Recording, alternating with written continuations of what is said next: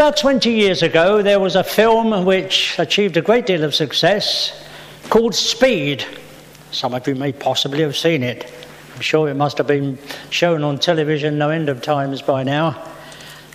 For those not familiar, the story is of an urban terrorist who contacts the police to say he has fixed to an intercity bus a bomb that will that is so set up that it becomes activated when the bus exceeds 50 miles an hour. And when the bus slows down to below 50 miles an hour, it will explode. The police discover that the bus in question is already travelling at more than 50 miles an hour, and that's the theme of the film. Um, all the passengers being prisoners on a bus hurtling along the freeway, facing death if it slows down. You may feel like that this week. Rushing along with so many things to do, and you may be thinking to yourself, How can I possibly slow down? There's so much to do with the family coming and with presents still to buy, and Christmas cards still to write, and all these other things, all the shopping to be got in. I'm sure most of us feel like that. And switching on the television doesn't help, does it? Because we're almost reluctant to switch on the news. Afraid of what we might hear, we're told in the news this week that last month alone, 5,000 people were murdered by terrorists. And the message, peace on earth, seems to be falling on deaf ears. But of course, we do know that the time into which Jesus was born was not one of unruffled peace. Historians may talk about the Pax Romana, but that peace was only maintained by the brutality of the Roman army, who were specialists at killing people in all sorts of ways that they had nothing to learn from modern terrorists. And yet, and yet, and this is my thought this morning, in that world of violence, there were some who heard the angels sing. And I want to lead you along the path that my thoughts have led me as I thought about that hymn with which we're going to close the service. It came upon a midnight clear. Oh, hush the noise, you men of strife, and hear the angels sing. What are angels? Well, forget all the popular ideas. The most reliable information we have comes from the Bible, and, well, the first function of the angels was very clear from those three readings we looked at a few moments ago, wasn't it? Angels singing God's praises. They're not those cuddly little children you see on Christmas cards those beloved by artists. Angels are heavenly creatures. They live in God's presence and they praise Him night and day. They're not usually female figures as often depicted. They have men's names like Michael and Gabriel. And most times when an angel appears to somebody, their reaction is not, oh, isn't he lovely? Their reaction is of terror absolutely scared out of their wits.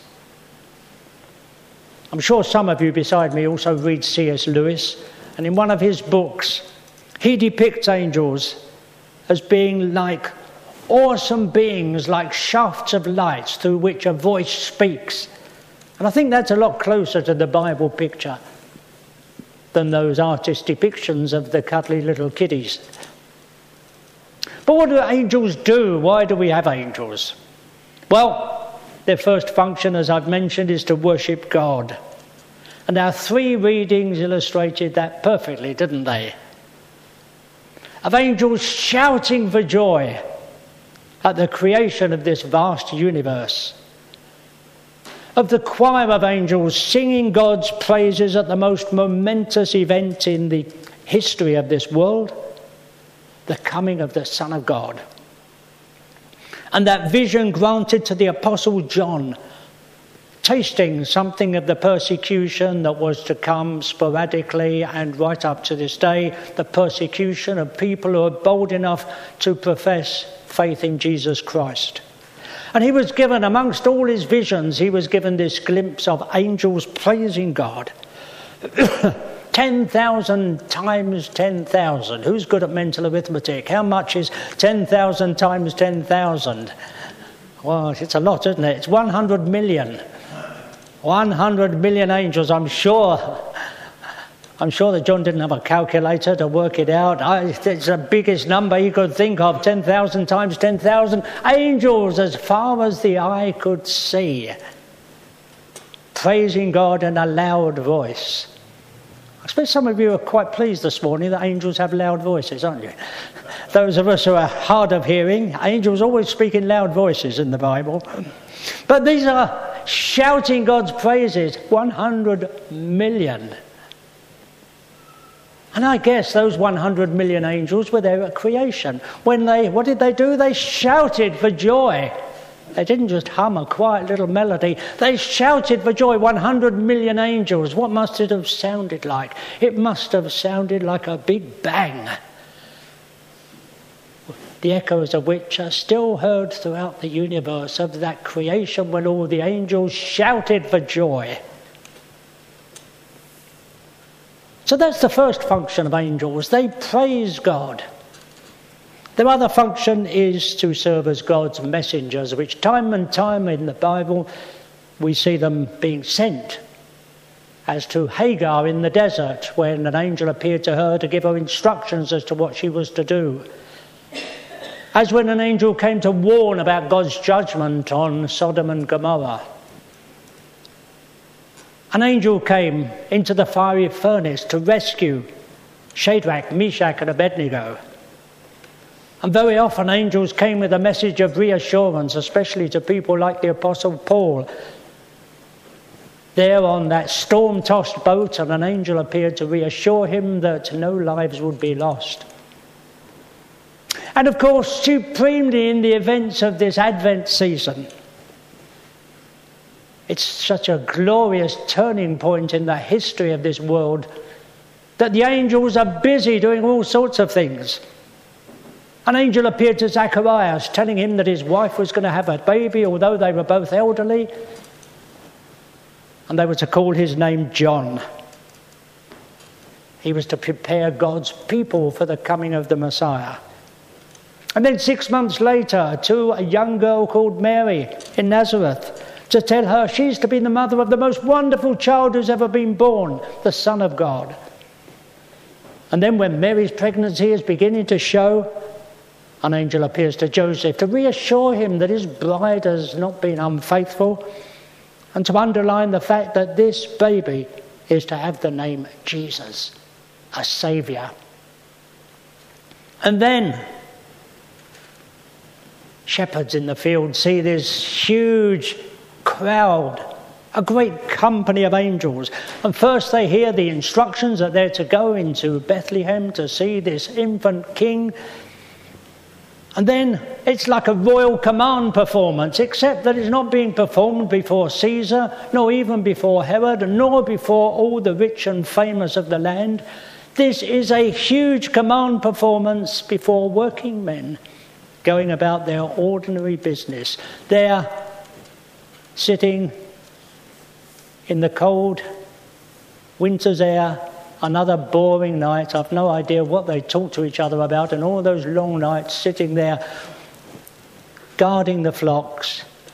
And suddenly there are angels, all those angels, a heavenly company.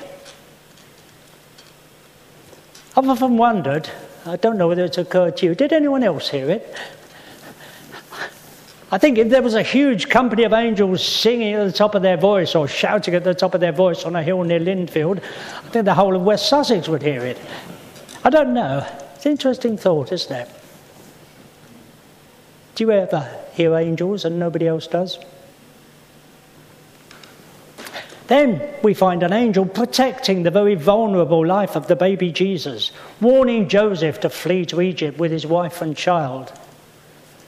And it seems that this wonderful time of God coming to earth as a baby was not only a, a, momentous time on earth, it was a momentous time in heaven too. There was such heavenly activity. Never seen so many angels coming to earth as at that time. And of course, throughout Jesus' life, angels were in attendance, ministering to him when he was in the wilderness, strengthening him in the Garden of Gethsemane. Remember what Jesus said when in the Garden of Gethsemane that he could, if he wished, call on 12 legions of angels to deliver him. How many are 12 legions? There's 6,000 in a legion, that's 72,000. 72,000 angels God, God, God. A very small detachment from those 100 million, but enough to see off the Romans, I'm sure. But he didn't, did he? He didn't. He didn't call on all the help he could have received. You can imagine those angels poised to rush to help him. But he didn't. He said, Not my will, but thine be done. And Jesus suffered for you and for me, rather than call on all the hosts of heaven. And this morning, this morning, we have turned aside for this brief hour We've turned aside from all the pressures of Christmas preparation, all the anxiety of all that over information of bad news from here and there. And we've turned aside to hear the angels sing, to hear the song of praise that all those millions of angels are constantly singing, to remember with the psalmist that the Lord has put a new song in my mouth, a hymn of praise to our God. But how often do we bottle up that hymn of praise? How often do we go about our daily lives as, as though the Christian story was just a nice story? Do we, with the hymn writer, ask that every part of our life be made up of praise. The praise of God may be seen not only when we meet together and sing these beautiful hymns, but in the difficult circumstances of tomorrow, in that difficult family situation you have, in your anxiety about your health, in your anxiety about members of your family, in your concern about the world and about this country do we remember the angels singing praise to God? And do we allow our lives to be just a tiny bit of that?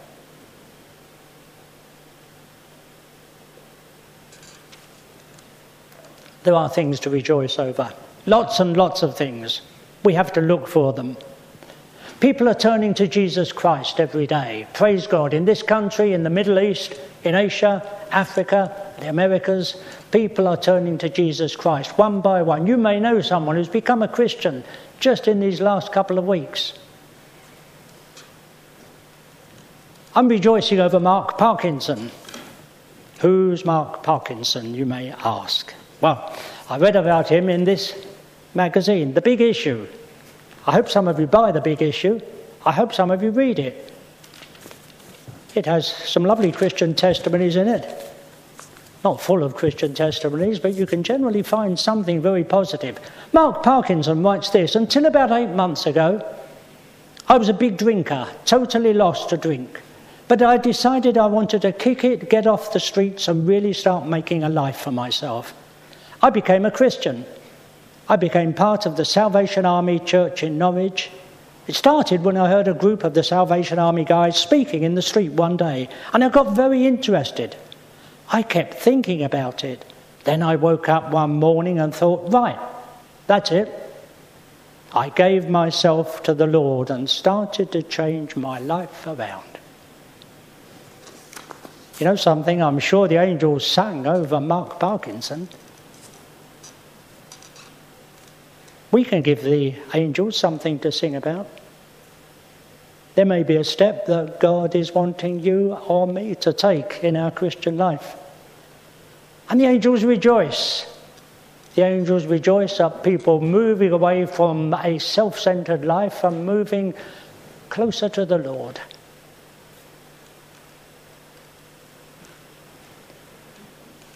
But there's a song which the angels sing that doesn't need a choir of 100 million. That still small voice, a whisper when we hush our noise and listen. I hope you will forgive a personal example here, which I'm going to tell you. It's a very ordinary story. You may think, well, I've got better stories than that, and you probably have. But this happened just a week ago, so it qualifies as a topical illustration, which I always try to use. Last weekend, we spent the weekend with our younger daughter and family. Three lively children, and it promised to be a very busy weekend that we'd come back on the Sunday night and collapse exhausted. You know the feeling, perhaps. Um, but I had an unexpected oasis of calm. On Saturday morning, grandchild number three had gone off with dad for athletics practice. Grandchild number two had gone off with mum for dance and drama. Grandchild number one was in her bedroom revising for an exam that she had on the Monday morning. My wife was taking a shower, and I sat in the lounge by myself. The morning sun was streaming through the window glistening on the frost on the parked cars outside. The suburban street was free of traffic, and it was like being in a monastery. It was quiet, it was peaceful. And instead of doing one of those things that I always do to fill up empty spaces, switch the radio on, pick up a newspaper, look for a book to read, I just suddenly was still and calm and I didn't hear any angels singing, but I felt God reassuring me. I felt God drawing near to me, and I felt a wonderful sense of well being, of being loved by God. It was special. I felt God saying to me, Be, be still and know that I am God. Some of you must have had experiences like that, I'm sure you have. But we need to Seize them with thanksgiving when they're granted to us, and perhaps seek out those experiences, to seek to turn aside. I know many of you go to Burrswood, which is wonderful. For those of you who can't get there, there are opportunities. Some of you may say, and I know I can hear you saying, Well, I have too many opportunities for peace and quiet and loneliness in my home. And yes, but we can fill them with God perhaps a little bit more time to turn aside, to hush the noise of our lives, and to hear the angels sing, to hear God telling us that He loves us, to hear God whispering assurance into our hearts and minds.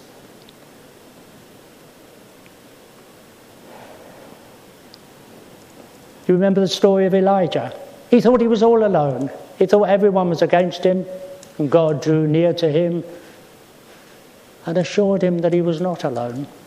There were another 7,000. There are far more Christians in the world today than there are terrorists.